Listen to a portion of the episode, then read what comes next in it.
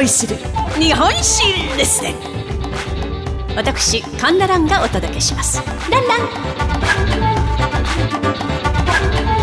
昭和天皇巡行の巻後半。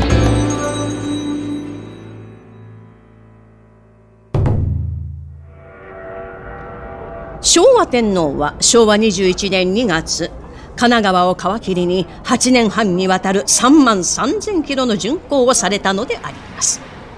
さて、昭和24年5月、佐賀県の陰通寺というお寺を訪れたのです。日の丸片手に出迎えた群衆から、天皇陛下万歳天皇陛下万歳と自然に声が上がり、地響きのように轟いたと言います。この陰通寺には戦争理災時救護のため先進寮という孤児院があり、40人余りの子供たちが肩を寄せ合って暮らしていたのです。先進寮にはいくつかの部屋がありまして、子供たちはそれぞれの部屋で陛下をお迎え、会釈をいたします。昭和天皇が最後の部屋を訪れますと、三人の女の子がいて、真ん中の女の子がお位牌を二つ持っていたのです。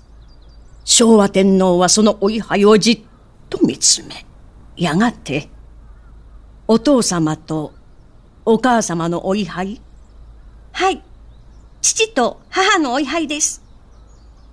どこでお亡くなりになったの？はい、父はソ連と満州の国境で名誉の戦死をしました。母は引き上げの途中、病気で亡くなりました。そう。お寂しい？するとその女の子は首を横に振り。私は仏様の子ですから寂しくありません。父、母に会いたくなったら、私は仏壇の前に座ります。そしてそっと、お父さん、お母さんと呼びます。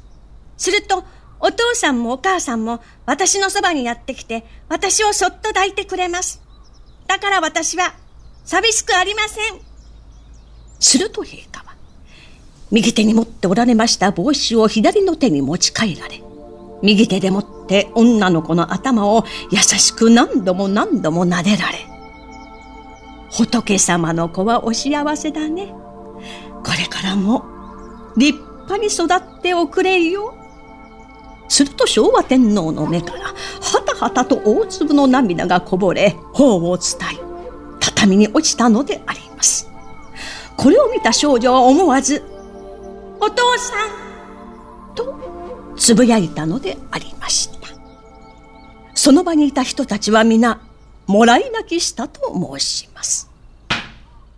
こうして昭和天皇が先進寮を出られた後、長い坂の下でたくさんの人々が昭和天皇を出迎えておりました。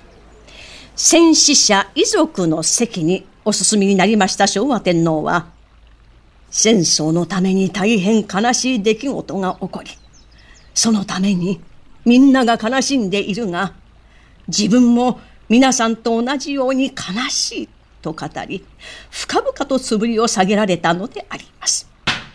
やがて昭和天皇は、引き上げ者と書かれている一段の前で足をお止めになったのです。そしてそこには、青年と思われる若い集団もおりました。それはシベリア抑留で共産主義に徹底的に洗脳され共産党に入党した反政府主義者たちだったのです。そのことを知らない昭和天皇はその者たちに深々とつぶりを下げられこう語りかけたのです。長い間遠い外国でいろいろ苦労して大変であっただろうと思う時私の胸は痛むだけでなくこのような戦争があったことに対し深く苦しみを共にするものであります。皆さんは外国においていろいろと築き上げたものを全部失ってしまったことであるが日本という国がある限り再び戦争のない平和な国として、新しい方向に進むことを希望しています。皆さんと共に手を携えて、新しい道を築き上げたいと思います。昭和天皇の表情とお声は慈愛に満ち溢れたものでした。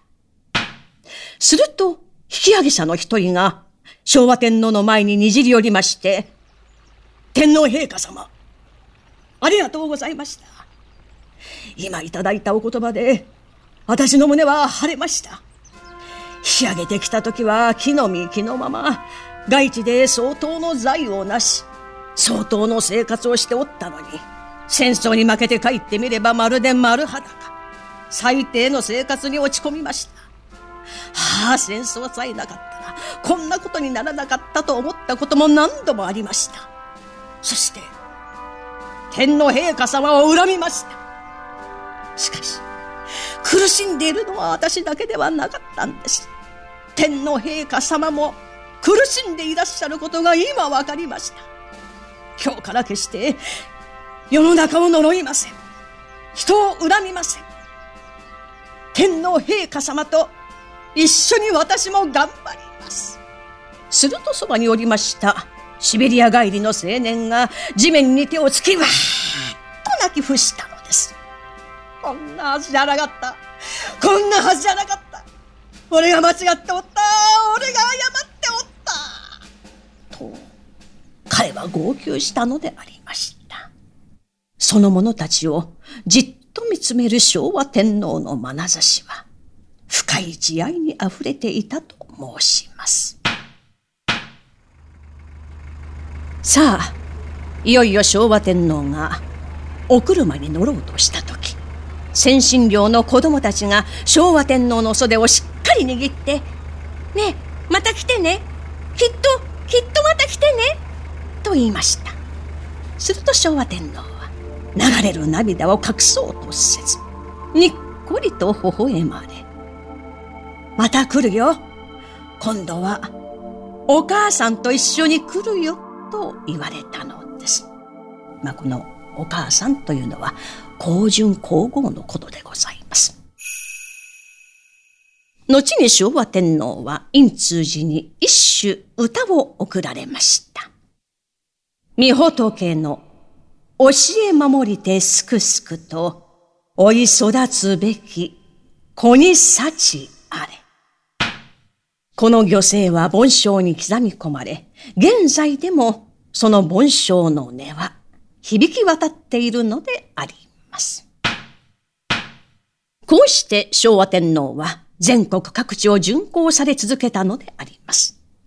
そのお姿に国民は天皇陛下と共に一丸となって頑張ろうと思い立ち上がり、戦後の焼け野原から奇跡とも言える見事な復興を成し遂げるのでありました。昭和天皇巡行の巻後半。これをもって読み終わりといたします。お相手は私講談師神田蘭でございました。ランラン。